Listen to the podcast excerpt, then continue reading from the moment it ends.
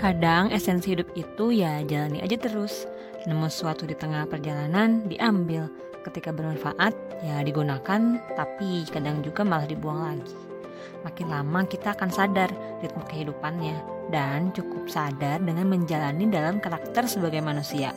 Lakukanlah agar waktu tidak membunuh sejak awal. Ikuti alur, lalu ciptakan alur.